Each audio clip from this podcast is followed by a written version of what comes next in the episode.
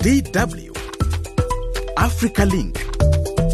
Hello and welcome to DW's Africa Link program with the latest stories from Africa and the rest of the world. I'm Isaac Mugabi. And I am Josie Mahachi. A very warm welcome from me too. We appreciate everyone following this show on our Facebook page, DW Africa, and also through all our partner stations across the continent. Remember that you can also find us on Spotify. Coming up, Nigeria's workers' union call off a strike against soaring commodity prices. Or Nigerians who spoke DW described the situation. I cannot eat three square meal. My children are there. At times I will cook. They will be the ones to eat. I will not eat it. No miracle can change things. Prices have gone up with each government. Mm-hmm. Many Nigerians still blame President Bola Ahmed Tinubu's government for the current situation, but an economist who spoke to DW thinks otherwise. I'm not sure it was Tinubu's policies. I, I, think it was a situation of what had been existing prior to his coming into office. Well, it's going to be an action packed show, so don't go away. But first, the world news in brief. DW News.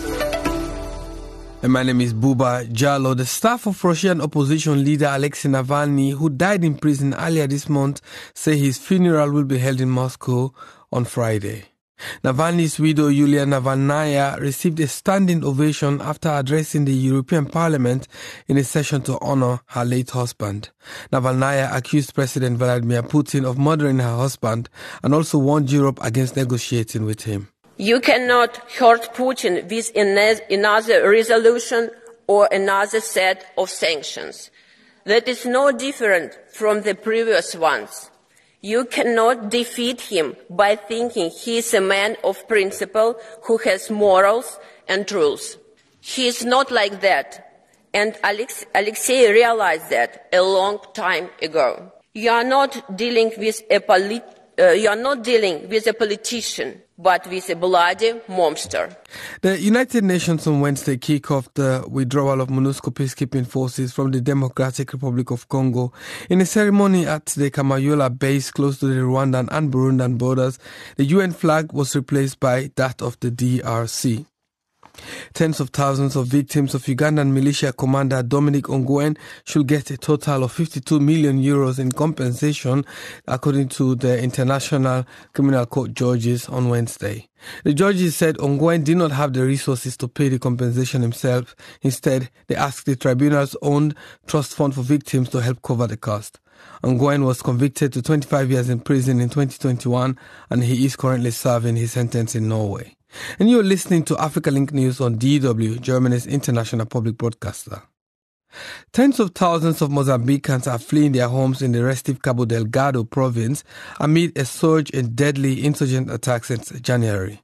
The attacks, despite a massive security clampdown, are continuing as French oil company Total Energies aims to restart a $20 billion liquefied natural gas terminal in Cabo Delgado in the coming months. A jury in New York has found two men guilty of the 2002 murder of hip hop pioneer Jason Mizell of the group Run DMC. One of the men convicted of was Mizell's childhood friend, the other his godson. Prosecutors say the two killed the Run DMC founder in a, in a dispute over a cocaine deal. And finally, a rather pleasant news. Scientists at a university in Berlin here in Germany have found exactly how a tiny fish can make a very big bang. The 1.2 centimeter fish from Southeast Asia has a unique ability to produce a noise as loud as gunshots. Listen to this.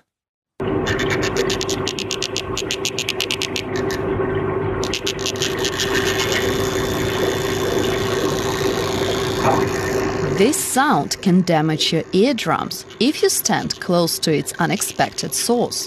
One of the world's smallest fish, a 12 mm long Danionella cerebrum. It can produce noise exceeding 140 decibels, as loud as a gunshot or an ambulance siren. More on that uh, story coming up on Africa Link with uh, Isaac Mugabi and Josie Mahachi. Now, for more news, go to our website, dw.com, and our Facebook page, DW Africa. My name is Boba Jallo. You are still listening to DW's Africa Link program coming to live from our studios here in Bonn, Germany. Once again, I'm Isaac Mugabi. And I'm Josie Mahachi. Many thanks for those of you who've already tuned in via our Facebook page, DW Africa, and everyone listening to us through all our partner stations across the continent. Tell us what you think about the topics that we are covering. Remember to always share this audio with family and friends. Yes, indeed. Let's start this story with Nigeria. Is it a country dealing with a crisis? Well, workers have suspended their two-day nationwide protests against economic hardship. The main workers' union, the Nigeria Labour Congress, says it has given the government a 14-day ultimatum to meet their demands. The demands include the reversal of economic policies that have impacted negatively on the people, an improvement in the welfare of the citizens, job creation, subsidies for farmers, and an increase in wages. While the protests have been suspended, hardship remains across the country. DW's correspondent Sam Olukoya reports from Lagos.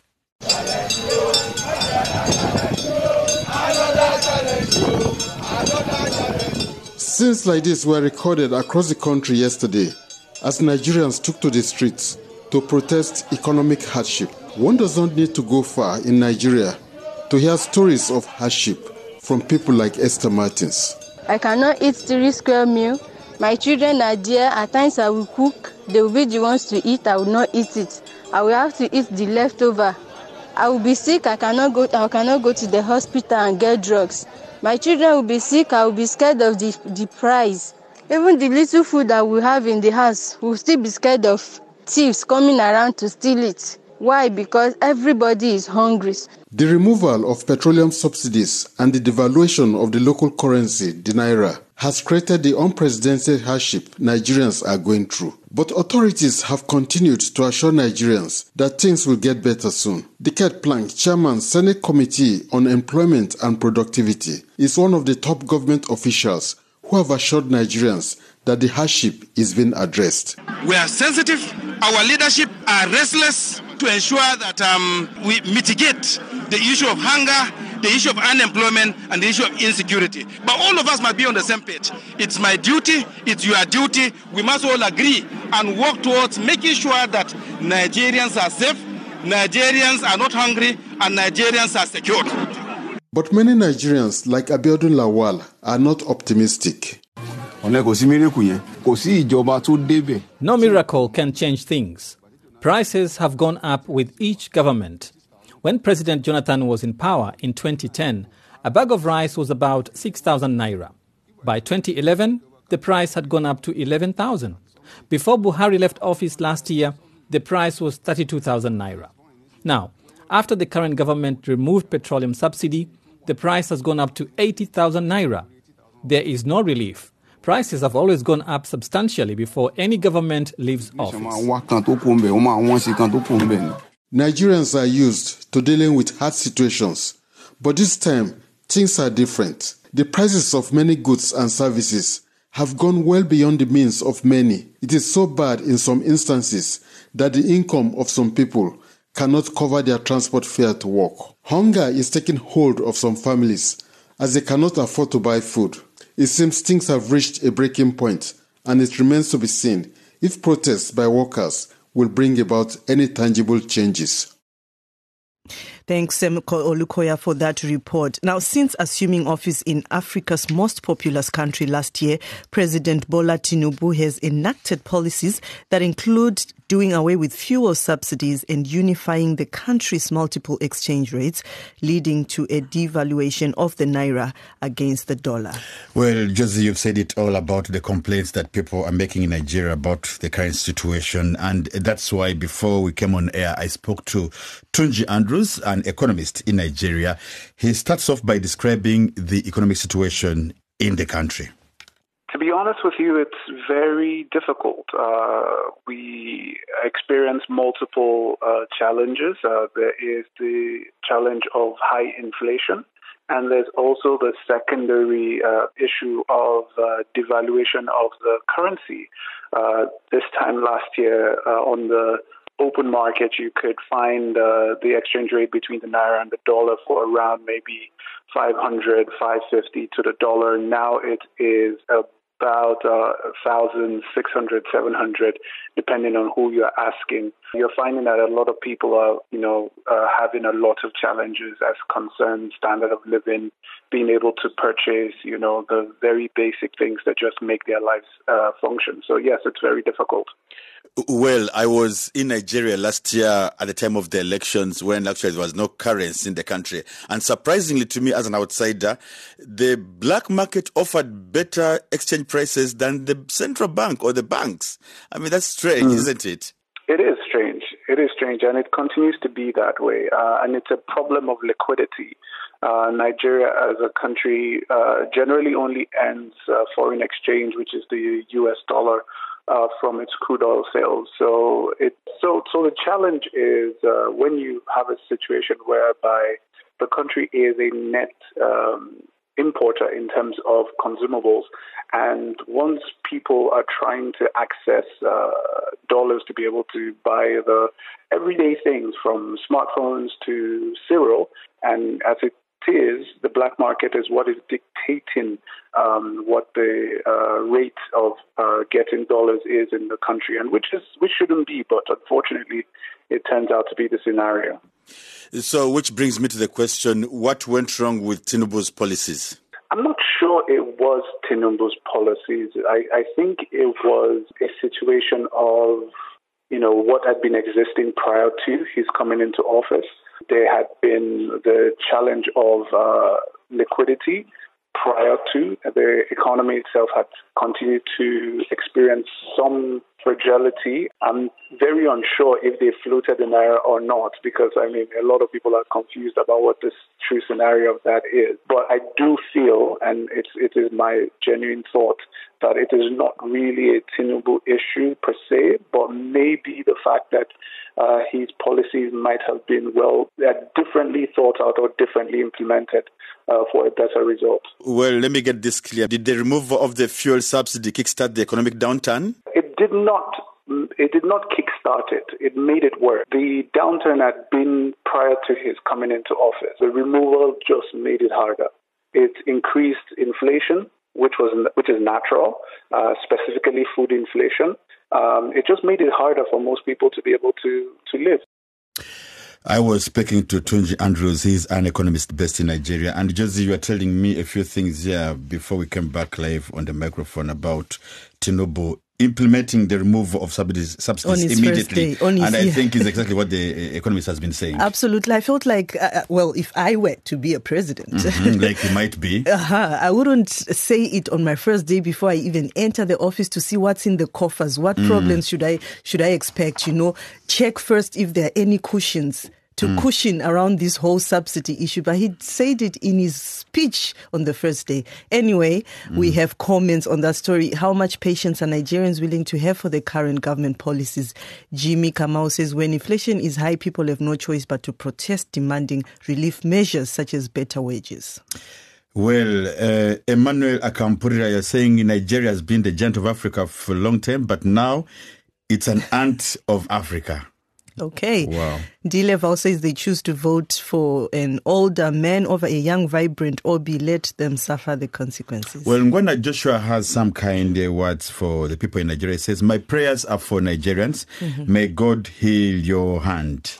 Now, another story in Nigeria, it's about a mandatory annual levy on companies employing foreign workers. In brief, uh, the, the, the the levy is to encourage companies to hire more Nigerians and is expected to generate additional revenue. Well, straight your comments. Adetunji TJ are saying this is a welcome development. We Nigerians pay a lot of money on work and residential permit in ECOWAS countries. Mm-hmm.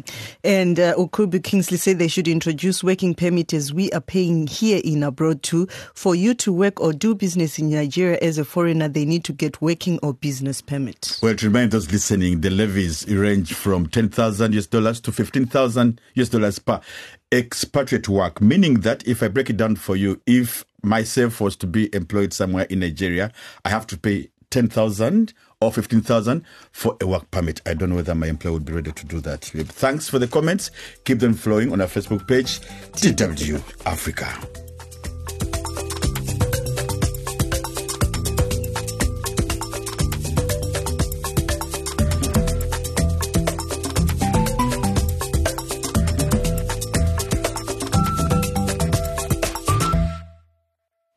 You are listening to DW's Africa Link program. We broadcast every Monday to Friday here from our studios in Bonn, Germany. My name is Josie Mahachi. And I'm Isaac Mugabi. Join us on our show on our Facebook page, DW Africa, and share your thoughts on the stories we are covering. And of course, it gives us so much pleasure to acknowledge your presence there. Let me start by you, Dandy Owenu, who's just joining us right now. Curtis Dale Edward, you're saying we should uh, follow European policies. I mean, we're well, difficult for that. Mohammed uh, Hashi, Curtis Dale Edwards, mention your name. And Ajadu Sheb, you're saying, I love you, DW, or we love you too back. John mm. Saba, you're saying corruption is a big fish in Africa. And uh, Philemon Oswald, many thanks. Not forgetting our uh, usual listener, and follower David Inchamba. Thank you so much for acknowledging them, Isaac. Now, still to come on the program, some desperate Kenyans have resorted to reusing condoms up to around three times due to a serious shortage it indeed should not be allowed to go on because the integrity of the condom is going to be affected. So the second, third use of this condom because of uh, lack of, of it will expose this population to danger. Well, desperate times bring for desperate measures. You heard that. It will come a little later. And we'll also bring you an update on showbiz and sports. Why not? But again, we kick off this part of the show in Burundi. Following the latest rebel attack in Buringa, that is western Burundi, near the border with Democratic Republic of Congo, Burundian citizens say dialogue is needed between their government and the Red Tabara rebel group. Now, this comes after the rebel group, Isaac, claimed responsibility in the attack that took nine lives and injured five others. Some others, on their part, say that the rebel group should rather be fought mercilessly because it is not strong. From Bujumbura, Burundi, our correspondent Apolline Nirora sent this report. During Sunday night's attack claimed by Red Tabara, Nine persons, including a soldier, were killed, while five others were injured. Two vehicles and a motorbike were burnt, and an office of the ruling party was destroyed, says Burundian government spokesman Jerome Niyonzima. On 25th February around 9:30 p.m., the Red Tabara terrorist armed group attacked a household in Morning at Buringa in Gihanga district in the province of Bubanza. Nine persons, including six women and one soldier who intervened, died in the attack. In contrast, the Red Tabara rebel group said on the X platform that its fighters had targeted two military posts, killing six soldiers, destroyed the CNDD-FDD party office, and seized firearms and ammunition. The incident comes after the same group attacked Gatumba on the border with the DRC on the 22nd of December 2024. 20 people, including a policeman, were killed, according to the Burundian government. Residents in the commercial capital Bujumbura told DW the Burundian government should hold talks with Red Tabara to help citizens live peacefully. Red Tabara is kind of a armed group which uh, actually is hit and run, hit and run, and uh, in most cases uh, they are targeting uh, civilians and the soft targets. Probably their attacks have been calculated, and probably it has been one of the major challenges for the government to spot and uh, even arrest the perpetrators. The attacks are not justifiable because uh, the innocent civilians are losing their lives. We as ordinary citizens are saddened by those attacks because innocent civilians are losing their lives without reasons. We urge an end to that. Any rebel group with firearms is strong. I think that the government should seek ways of protecting the population, and the rebel groups should fight against the soldiers and avoid killing civilians. The government has to protect population and should engage in talks with those rebels.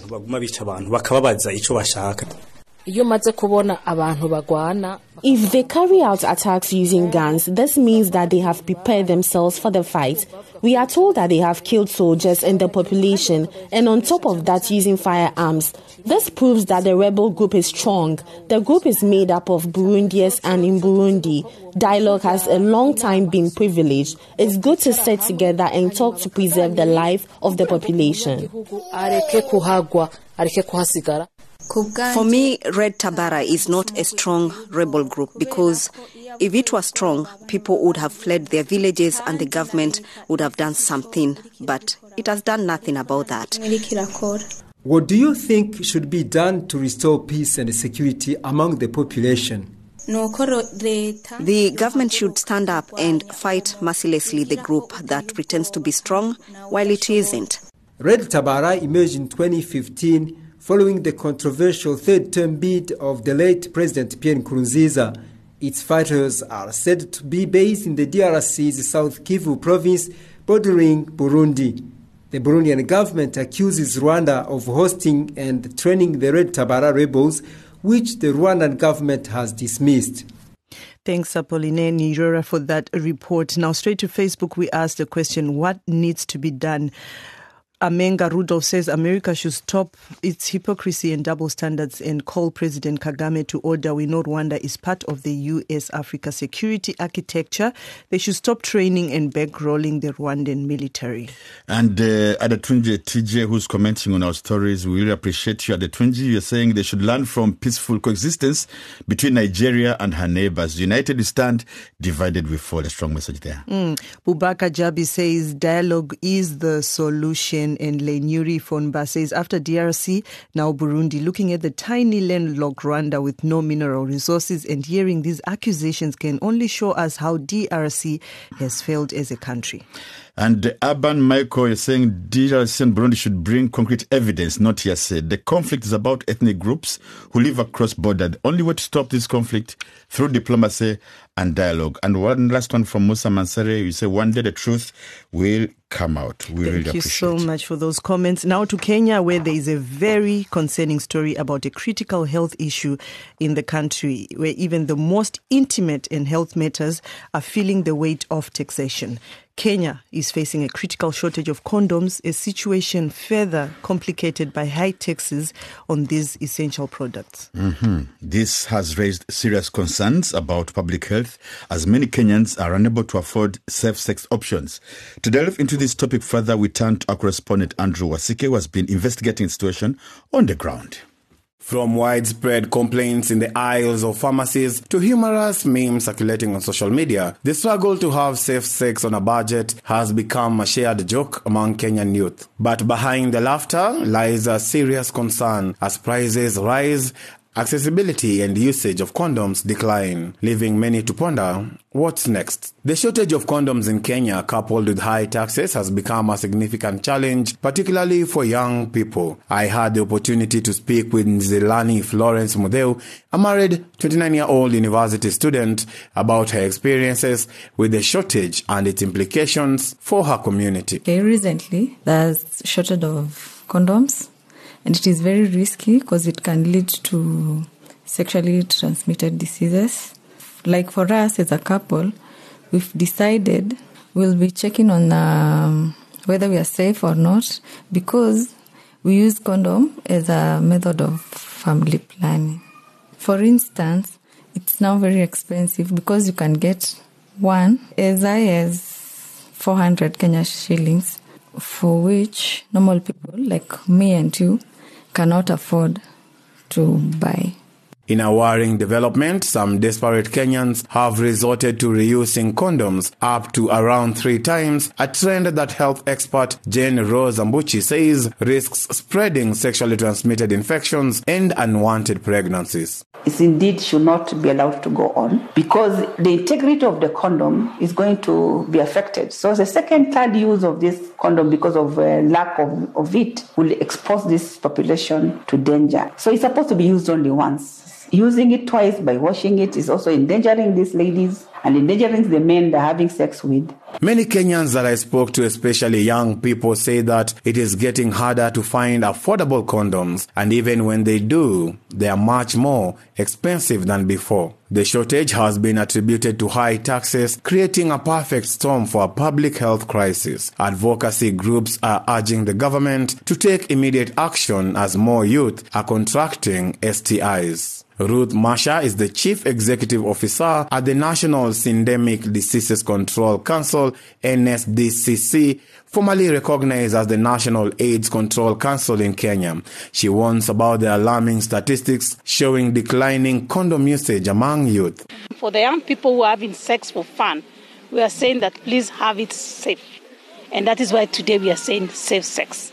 And safe is sexy. Dr. Simon Kinyanjui, the country director for the AIDS Healthcare Foundation, AHF in Kenya, also warned that taxation is a significant barrier to access to condoms. He emphasized that high taxes inflate the prices of condoms, making them unaffordable for many individuals, especially those from low income backgrounds. I want to reiterate again it's a major barrier. These ones also need to be tax free. But the condoms for like 30% of the population, they need to be free for distribution. Diseases of public health importance are more of a population approach more than an individual. So when you address, you put interventions that protect the society. Kinyanjui, quoting the health ministry, notes that with a national need of approximately 400 million condoms annually, the Kenyan government's current distribution of only 150 million leaves a significant gap. Thank you so much, Andrew Wasike, for that update on the shortage of condoms in Kenya. Now, moving ahead, we move to Africa Link Showbiz, a segment where we update you on the happenings in the entertainment industry and sport. And that's why DW's Aram Atipo prepared this story for us. South Africa, the police have arrested seven suspects over the murder of one of the country's hottest rap artists, Kiernan Forbes, known as AKA, and his close friend, celebrity chef and entrepreneur Tebelo Tibbs Motsoane. The 35 year old musician was gunned down a year ago while walking in the company of Tibbs outside a popular Durban restaurant's hours before he was to perform at a nearby club. The suspects who are behind bars include gunmen who fired several rounds at the victims, porters who followed AK from Durban's airport, someone who sourced the firearms which were used in the ambush, as well as the mastermind. AK was celebrated internationally with several nominations for awards from Black Entertainment Television, BET, and MTV Europe. Africa Link Sport. Now to sports. A lot seems to have been happening in Zimbabwe football corners despite the country struggling to get approvals by FIFA. Former Kaiser Chiefs talisman Khama Billiat is trending after his photos in Yadah FC's kit made rounds of social media. Yadah FC, which is owned by popular self-styled controversial prophets Walter Magaya signed Khama Billiat after he was struggling to find a new home in the DSTV Premier League. Billiat became the highest paid Castle Lager Premier League star with his move to Yadah FC. The star earns a base salary of about 4,500 euros. Reports have it that he was given about 18,200 euros as a signing on fee. However, his salary is less than what Kaiser Chiefs proposed. He undoubtedly pulled a shocker when he dumped Soweto Giants Kaiser Chiefs in the 11th hour. Also, former Mamelodi Sundowns and Orlando Pirates star Kudakwashe Mahachi also returned home after a dramatic stint in West Africa. Mahachi sealed his move to Manica Diamond over the weekend, joining Khama Billiat in the Castle Lager Premier League. And with female football news, African rivals Nigeria and South Africa will clash to decide Africa's representative at the Olympics slated for Paris later this year. The two nations will resume their intense footballing rivalry in April after meeting at the recent AFCON 2023. Now, their women's team, Super Falcons and Banyana Banyana, will square off again with an Olympic Games place at stake. Meanwhile, Ghana is currently playing with Zambia in the second leg of the Olympic Games third round qualifier, trying to overturn a 1 0 deficit. Thanks, Ariam Atipo, for that report. Now, on that very note, we really want to appreciate everybody who's tuned into the show today and everybody who made this show a possibility. My name is Josie Mahachi. Until tomorrow, take care. And uh, I'm Isaac Mugabi also saying the same on behalf of our producers, Jen Nginge and uh, Manfred Toshka. Many thanks also the rest of the team. Until tomorrow, same time, same place. Bye for now.